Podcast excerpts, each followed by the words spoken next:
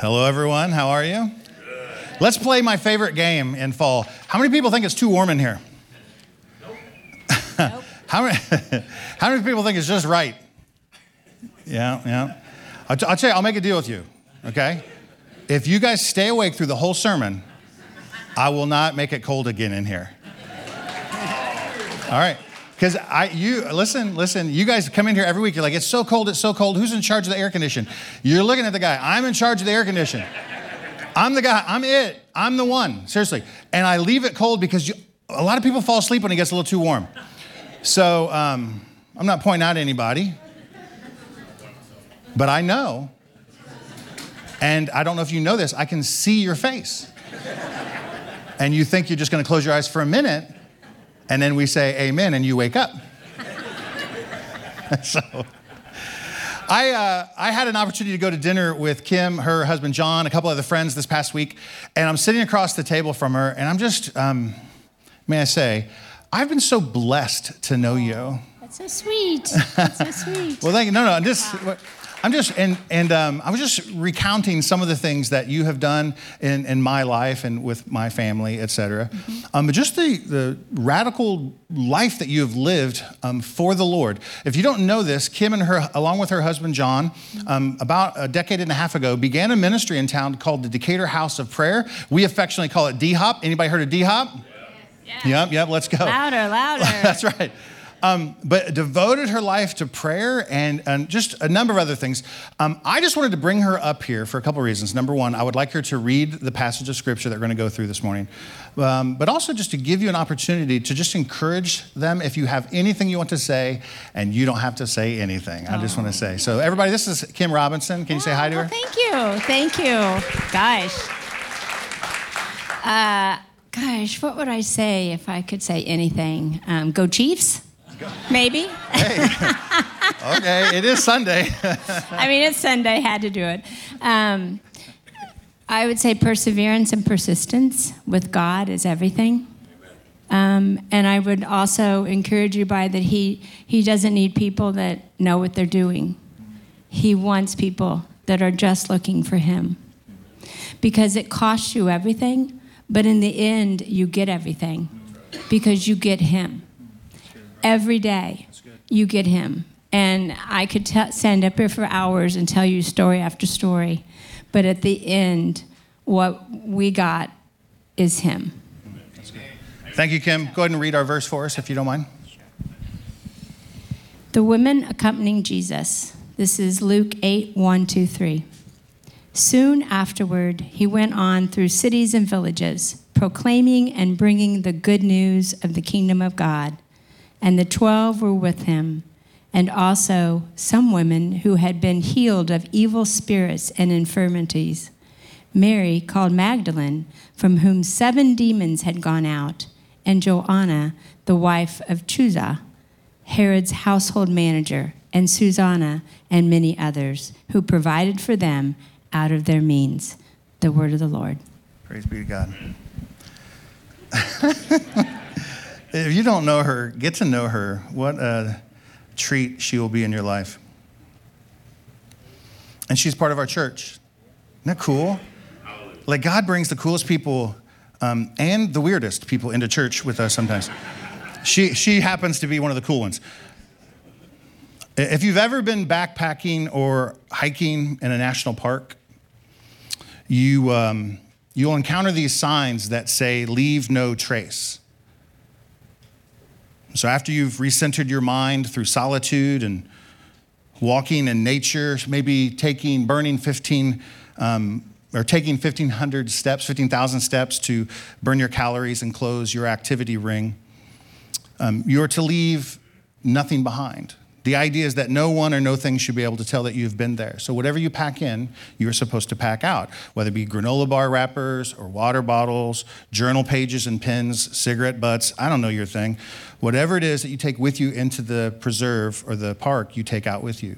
Don't leave litter behind. But also, don't do damage while you are there. The idea is that you shouldn't break down branches or small trees, creating your own shortcut from one path to another. Don't carve your initials into a tree. Yes, she loves you now, but she might not in two years. right? Everyone's done that. High school, anyone?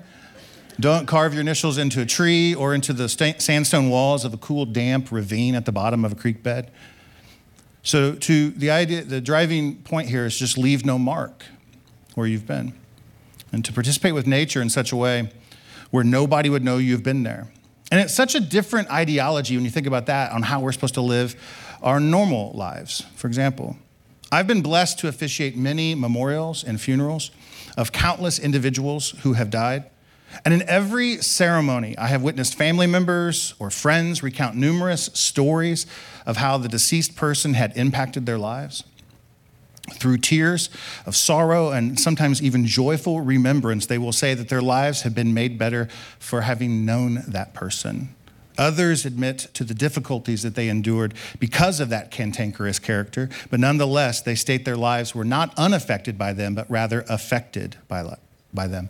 Our lives, hear me, do in fact leave a trace, whether we like to admit it or not. Have you ever been asked what, um, what do you want your life to be remembered for? Have you ever considered that question? Or, or what do you think people are going to write on your tombstone after you die?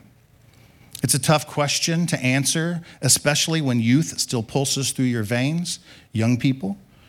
Yet the question's siren rings louder and more invasive with every new gray hair and every aching joint.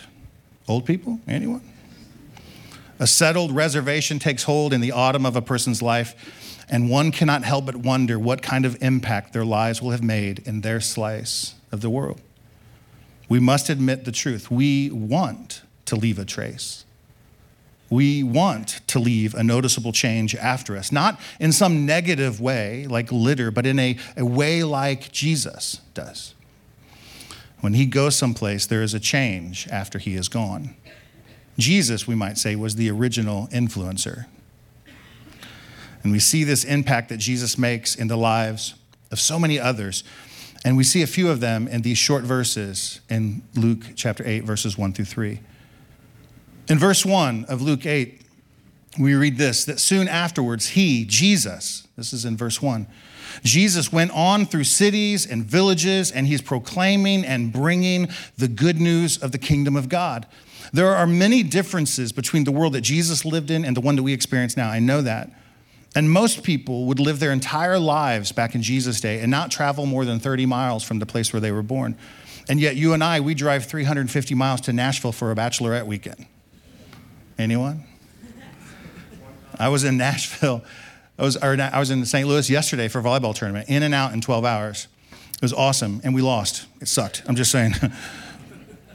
And yet, with all of the lifestyle differences, the human condition between their world and our world is the same. It hasn't changed very much. For example, we would know this that not everyone who heard Jesus proclaim the good news and the kingdom of God will, will become one of his followers. We don't expect that in our world. Why would we expect that in his world?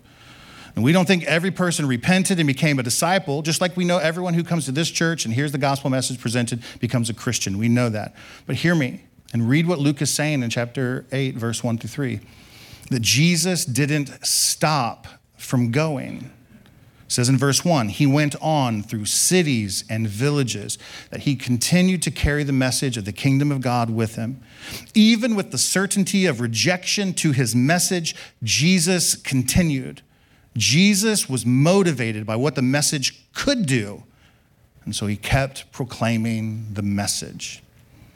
The same is true for us same for us individually and corporately as a church called Renaissance. We have always been, and, and as long as I'm in charge, I am not in charge, but you know what I'm saying. As long as I'm the lead pastor here, we will continue to be a church that's motivated to tell the truth and the love of Jesus to everyone and anyone who would listen. And we believe that God, the Holy Spirit, will use our proclaiming to bring repentance and salvation to people. Sometimes when I teach here, I often say, I don't have to convince you. Have you ever heard me say that? I'm not trying to convince you of anything. It's not my job to convince you of anything. It is, in fact, the Holy Spirit's job. And if you want a passage for that, look at John chapter 16, verse 8. It just says that the Holy Spirit's job is to convince the world, to convict the world of its sin, and to let them know that they need a Savior. Our job, my job, is to proclaim said truth and we let the truth do its work. And notice this that when Jesus is going about from town to town, to village to village, being um, unstoppable in his proclamation of the kingdom of God, unrelenting, even though people won't believe him, he continues, Jesus did not go it alone, that he went with other people. Luke continues in verse 1 and says this, and the 12 were with him. If you don't know much about your Bible's history or story, the 12 just refers to 12 disciples that Jesus had named and called unto himself, and they went with him. And verse 2 it says, and there were also what? Some women with him. And we'll focus on the women specifically in a moment, but for now, let us just notice how the Lord works together with others to bring good news to those who need it. Sometimes the work of heralding is hard, and co laborers, as Joe was you know, saying earlier, participators, if you will, they bring encouragement, they can bring levity and assistance in the task of proclaiming. Sometimes it truly does take a village to succeed. So Jesus didn't go alone, and neither do we. Jesus started with a group of committed believers, 12 of them called disciples or apprentices, who left everything and followed Jesus and went with him, went everywhere with Jesus. Some would just come and go. They would join him for a little leg of his tour, and then they'd go home and plant or harvest or do whatever they would do, raise their children. And then when Jesus would come back, they would join him again. But God used people, and hear me when I say this, He used people like you and people like me to help Him on His mission. And I think God is still doing that today. And God specifically, Luke tells us, did, did not just use men. Again, in verse 2, it says that Jesus also used women. And Jesus added to his ministry women. Here, verse 2, it says, and also some women who had been healed of evil spirits and infirmities. There's Mary called Magdalene, from whom seven demons had gone out. And there's Joanna, the wife of Chuza, the, of Herod's household manager. And there's Susanna and many others. Many others. We don't have all the names of all of them, but many other women went with Jesus. And they provided for the disciples and for Jesus and for the ministry out of their means. But Luke gives us specifically three names, and with the addition of these names, it focuses us and forces us rather to pause and to consider what these individual lives must have been. How were they impacted by Jesus? Even, even a cursory reading of first century Palestinian history would reveal the patriarchal culture favoring men above women. That's not a surprise to anyone. The, Ro- the Roman society in Jesus' day viewed women as lower class citizens. They deemed women as inferior beings, unworthy of being educated or taught in schools. Men did not allow women to talk in public. In a court of law, a woman's testimony was considered unreliable without a man to confirm it. It was hard to be a woman in Jesus' day. Women today enjoy much greater access to education, yes, money and individualism compared to 2,000 years ago. And we can even make the case that Christianity and its teachings have been instrumental in that momentum forward. Go, Jesus, change the culture around us. Yes and amen. Yes. But even in Jesus' day, as I said, it's hard to be a woman, and hear me when I say this, and it was even harder to be a follower of Jesus. Previously, Luke had told us and his followers how Jesus um, believed his followers would be treated. He provides in the Sermon on the Plain, this is a few weeks ago, he says, People are going to persecute you. They're going to hate you. They're going to mock you. But you, my followers, are going to be lovers of your enemy. You're going to believe that joy will come from mourning, that the, the weak and lowly will be exalted, exalted. There's an upside down way of living, and you have to believe it. And if that's true for his male followers, can you imagine how much more true it was for his female followers, who are already treated less than? And these women signed up for this. Joanna, Susanna, Mary called Magdalene. They signed up to follow Jesus. And they did so because of what Luke says for us that he made a change in their lives. An emphasis to the ability of Christ to meaningfully change lives is the focus of Luke's words here. Are we good? Do I need to turn on the air condition? Yes or no? Yes. It's hot in here, isn't it? See, I told you. I, all right, let's try again. How many people think it's hot in here? Let's go. How many people think it's just right? Okay, you're liars, all of you. liars. Liars. No, I have no idea. I'm, I'm a little hot, but I, I it's just because I'm preaching. All right. You see what I just did there? It's levity. Now we're back. Everybody back? Welcome. Come on. Saw somebody back there yawning like this. covering his face. I saw it. He didn't think I saw it. I saw it. I saw it. I'm just saying. Terry, don't start now. Terry Mason, everybody. Luke had said that Jesus not only proclaimed good news, it says in verse 1 that he went, he went to village to village, city to city, proclaiming and bringing. He brought good news too. And our case study to see this is in the life of a woman called Mary Magdalene. She was tormented by demons, seven of them, in fact. And we can only imagine what her life must have been like. And Jesus, in his great power and his great care and his great love for her, he healed her. Not a little at a time, he fixed it. He removed those painful, tormenting spiritual beings that had been influencing her life. And she tasted freedom and she devoted her life to Jesus from that point forward. And her marked history, her life rather, marked history as we know it. Mary was mentioned in all four gospels in the Bible.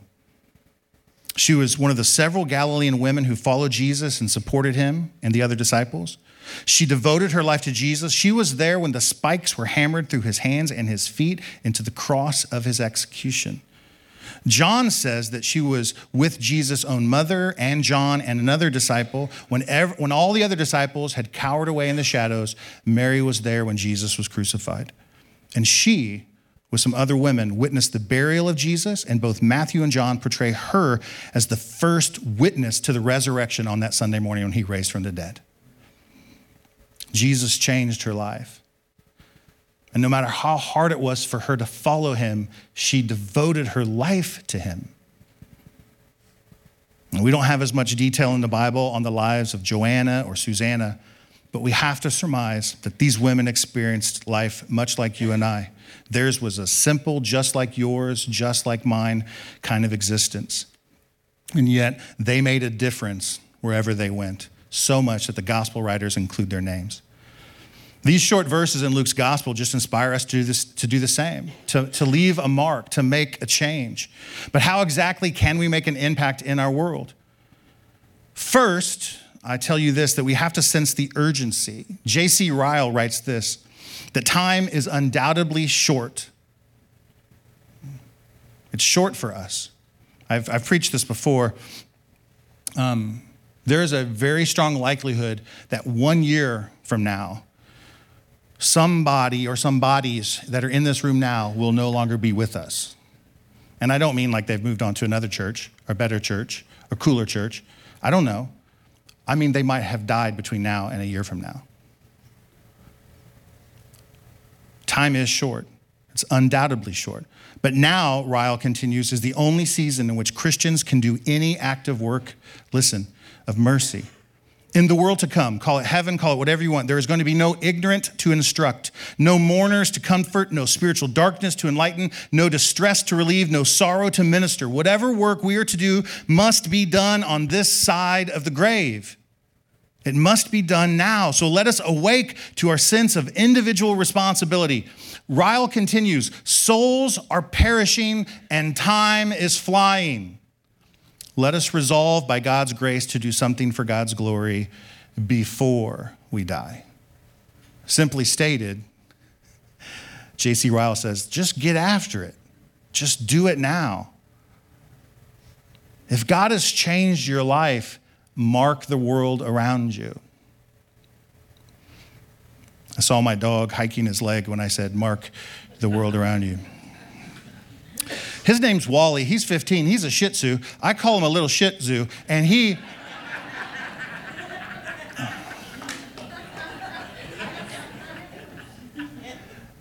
and we're thinking he's going to die anytime now.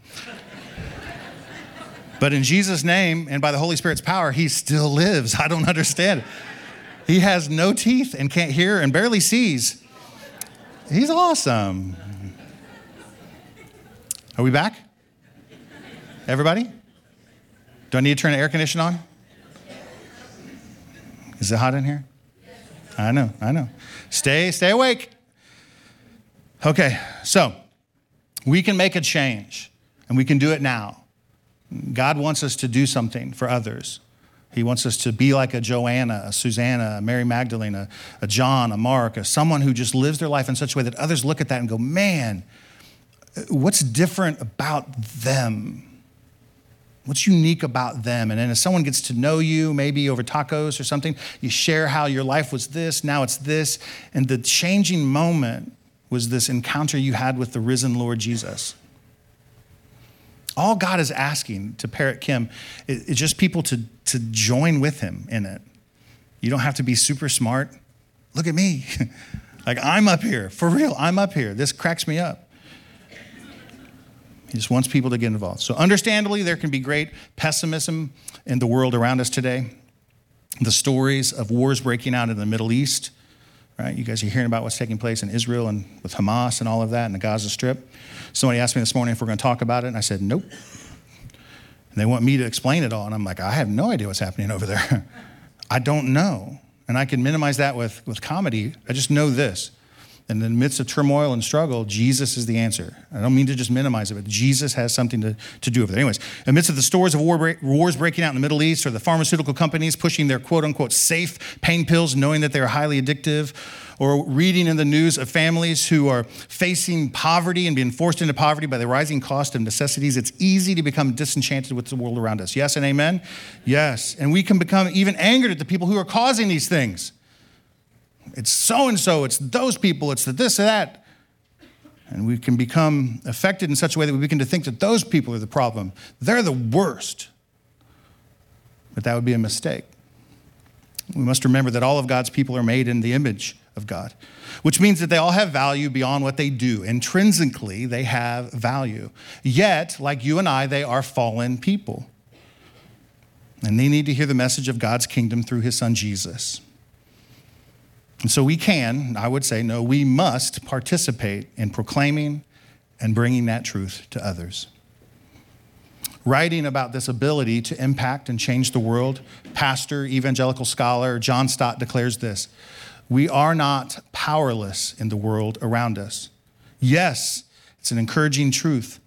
But sometimes we don't begin because we don't think we can succeed. But John Stott reminds us of the power that we have in Christ Jesus. He writes this I'm afraid that what we are rather is lazy, he says. We are short sighted and unbelieving and disobedient, he would argue, for some of us, to the commission of Jesus Christ. A stinging rebuke for sure, but we must also hear his words as a pastor. His pastor's call to modify our lives for Christ and his message. Stott then lays out four simple ways that we can enjoin with the Lord in his work. Before we jump into those, are you hearing what I'm saying today? This is not others' business. It's your business as believers. What can you do to help change the world around you? First, to parrot my good friend Kim, there is power in prayer. Kim, that's your cue. Amen. I didn't want to try again? There is power in prayer. All right. Amen. There is power in prayer. Don't dismiss this as some pious platitude. It's not. There are some Christians who are such social activists, and we need social activism, yes, but they never stop to pray first. And they would be wrong in doing so. Prayer is not indispensable, it's not an indispensable part of the Christian's life and the church's life. The church's first duty towards society and its leaders is to pray for them. Paul, in his letter to Timothy, and I don't have these verses for you, just I want to read them for you. He just writes this that petitions and prayers and intercession and thanksgiving must be made for all people, for kings and all those in authority, that we may live peaceful and quiet lives in godliness and holiness. 1 Timothy 2. Second, there's power in truth. All of us believe in the power of truth of the gospel. Yes, we love to say, I'm not ashamed of the gospel, for it is the power of God that brings salvation, Romans chapter 1, verse 16.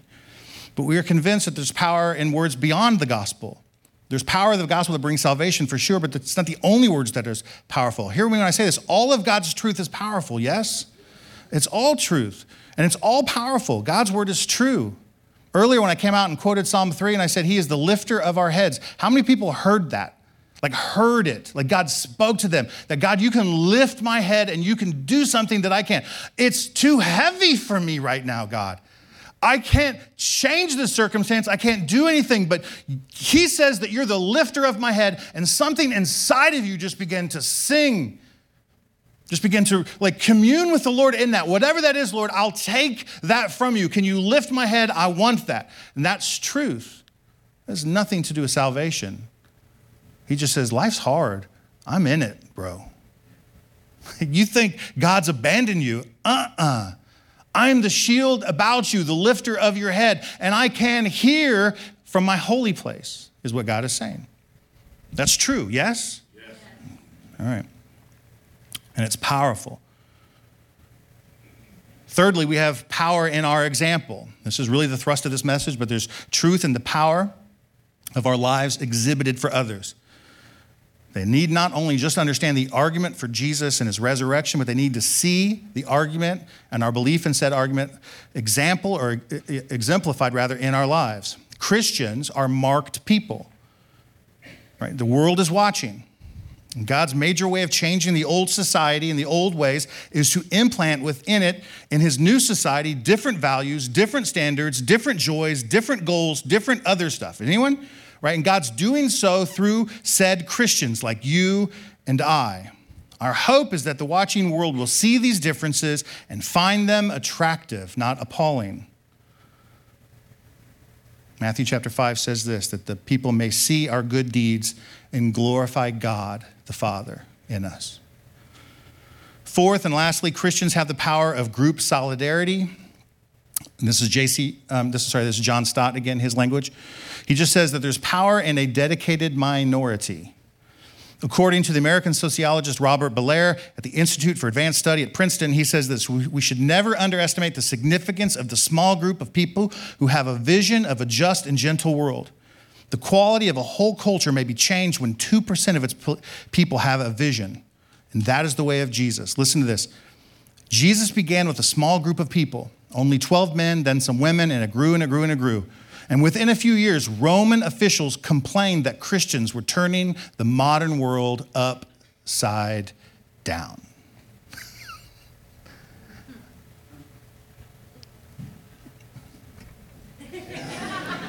Anyone? I love you. Mm-hmm. Here we go. But come next November, right? That's not the thing that's going to change the world around us. I love you.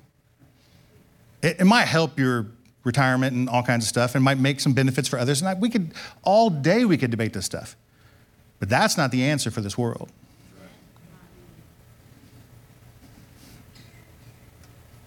Is it hot in here? You guys with me? Okay. Hans, is that you? All of John Stott's actions require something of us that many don't want to consider. It's a surrender of self preservation and of self interest, but we must put the needs of others and the will of God before our own. Trusting the faithfulness of God to prevent harm to us, we move forward by giving our lives to others. In the Christian faith, we call this dying to self. It's a selfless act of obedience.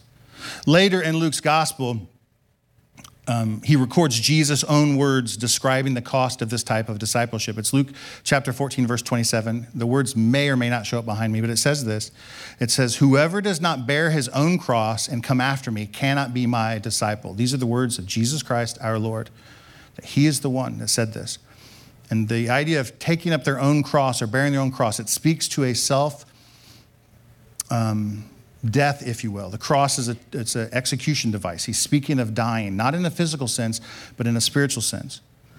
In the natural, when a person dies, their impact on society begins to wane. Read any articles about Steve Jobs lately? He gone. He gone. Right? He made an impact, but we're not hearing about him all the time. Like his impact is starting to wane, yes? However, in spiritual death, the spiritual death that you and I have in following Christ and bearing the cross, it is a fountainhead providing life giving examples to others to participate and follow. To parrot the Apostle Paul, we say these words Follow me as I follow Christ. That's what we say as Christians. Jesus was willing to surrender his life for the sake of many, and we must be willing to do so. And, and not the natural necessarily, sometimes, but for sure spiritually. We must put others before ourselves and the will of God as well. I will tell you now, I think often of the men and women who showed me the way of Christ through their costly choices of self surrender. My first pastor, Pastor Dave, was a selfless man who encouraged me with kindness and faith. He gave that to me even when it wasn't deserved by me that I would moan sometimes and complain oftentimes about him and his leadership, only to have him shower me with compassion and love. My wife, Stacy, of 27 years, often chooses to lovingly engage in conversations about my behavior that she thinks is unchristlike.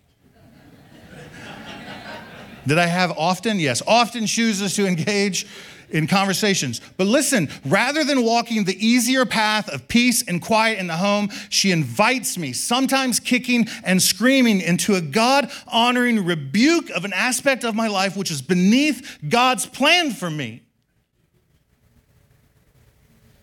She chooses my betterment and, and, a, and a, an argument would ensue because of how I'm acting, but she chooses that because she knows God's got something for me that I cannot get in the way that I'm acting now. She engages in my life, and we engage in the lives of other people for their benefit. And some of you may be joyfully married and have often said, Who told you to be the Holy Spirit in my life with your spouse? God did. He's telling them to speak into your life. There are so many other people in this room, many of them in this room, who have laid their dead bodies of submission before Christ, and they have been a waypoint for me. Kim Robinson is one of those people. I've seen the most Christ like generosity and patience from some of you. Many of you faithfully serve God's people here in the church and elsewhere.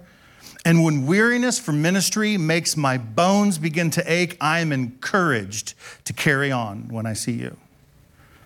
If we look closely, we too can see the dead bodies of our own fellow brothers and sisters and follow the way of God. If we look closely.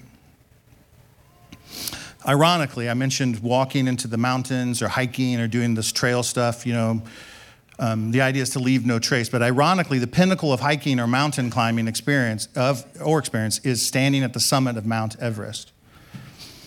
And did you know there's more trash on that mountaintop than on any other?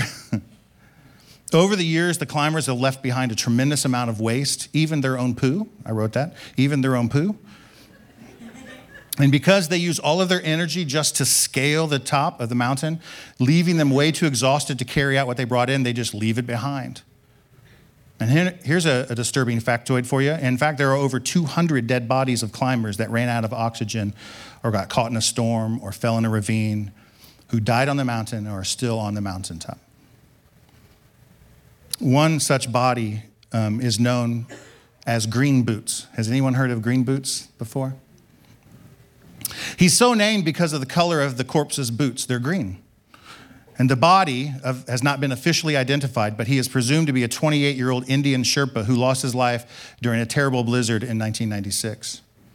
Looking for shelter in the storm, he crawled into a shallow cave made of rock and of ice, and he huddled in that cleft of the rock and he held himself in a fetal position, trying to stay warm, where he died waiting for the storm to pass.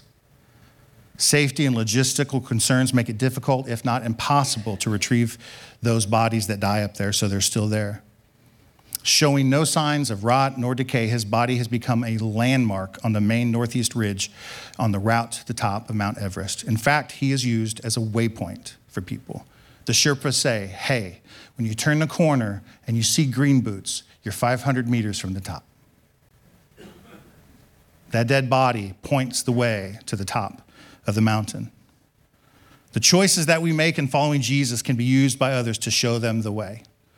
When circumstances seem dire and no hope seems available, we can kneel down, place our face in our hands, and rather than trying to stay warm, we can pray.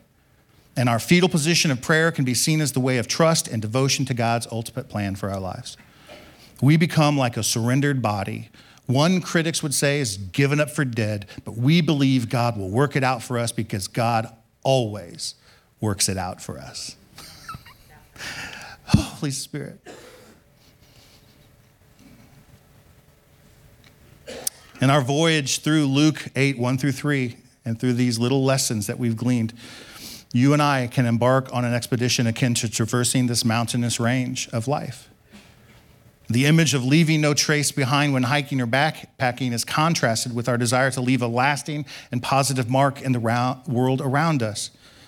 We acknowledge, Lord, we acknowledge before you that our lives leave an imprint, an imprint on others. And we, we yearn, rather, to echo the transformative influence of Jesus to others. Jesus was the original influencer, proclaiming the kingdom of God, undeterred by certainty of rejection, yet he was motivated by the potential impact of his message. He knew that the message of God's kingdom could change the lives of so many people and ultimately change the world he brings, in fact, good news. And we too, motivated to share, the same truth and love of Jesus, understanding the Holy Spirit's role in coming alongside of us and helping us do the same. We recognize the importance of this work. Right? Is it hot in here? The inclusion of the names in Luke's gospel, it challenges the patriarchal patriarchal norms of the time, for sure. But it emphasizes the individual lives that Jesus changed. Before we laid the carpet on this platform some three years ago, we were renovating this space upstairs and we invited the church to come in one evening and just pray for people that might come to church. The church had been growing for some years at this point. This is back in 2018, 19. And, and we invited the church to come in and just to write the names of people that you've been praying for.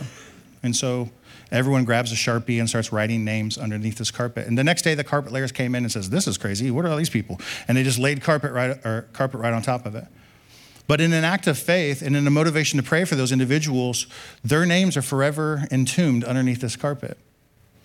I may share this story because it's my story, but every name that I wrote on this stage, every person that, whose name I wrote on the stage has come to this church.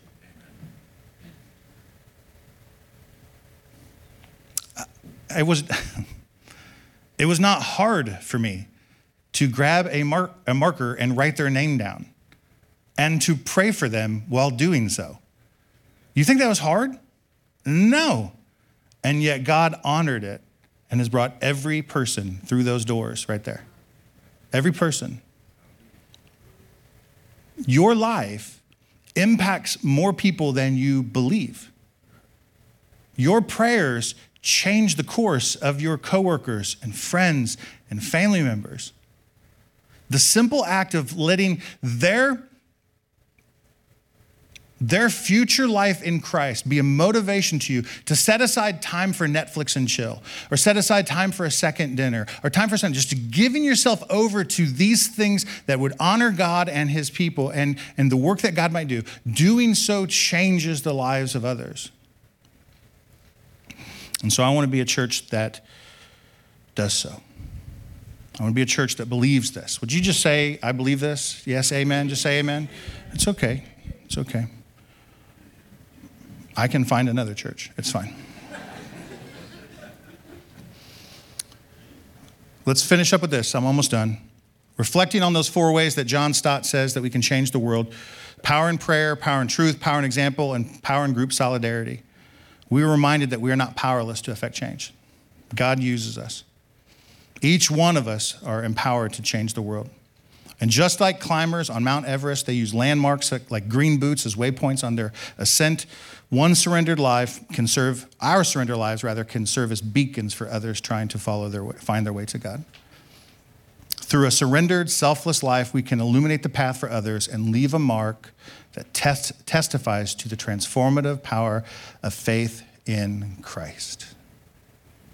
So let's follow Christ's example and go from town to town to village to village, proclaiming and bringing the kingdom of God to others.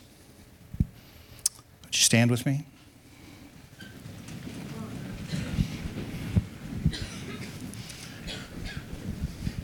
Church is fun. It don't have to be. It don't have to be. We don't have to have fun. But God is good and He lets it be fun for us. Yeah? I want to pray. Bow your heads with me. Dear Heavenly Father, we come before you with hearts filled with gratitude and of awe. Thank you, God. Thank you for the precious insights that we have gained this morning and the reminder of the impact that our lives can leave on the lives of others. Call us to follow in the footsteps of our Lord, the one we, we call Lord, Jesus Christ, your Son. Lord, I pray that you grant us the strength and the courage to proclaim your good news of your kingdom, just as Jesus did. Give us the place to go, give us the person to, to speak to. God, help us to walk alongside fellow believers, brothers and sisters in Christ, supporting and encouraging one another in our journey of faith. Help us to sense also, God, the urgency in our mission and our, our desire to fervently pray, believing in the power of prayer to effect change. God, guide us to become beacons of truth and examples of love, showing the world the transformative power of faith. Make our lives be surrendered to you, reflecting your selfless love and leaving a lasting and positive trace in this world. We pray these things in Jesus' mighty name. Amen. Amen.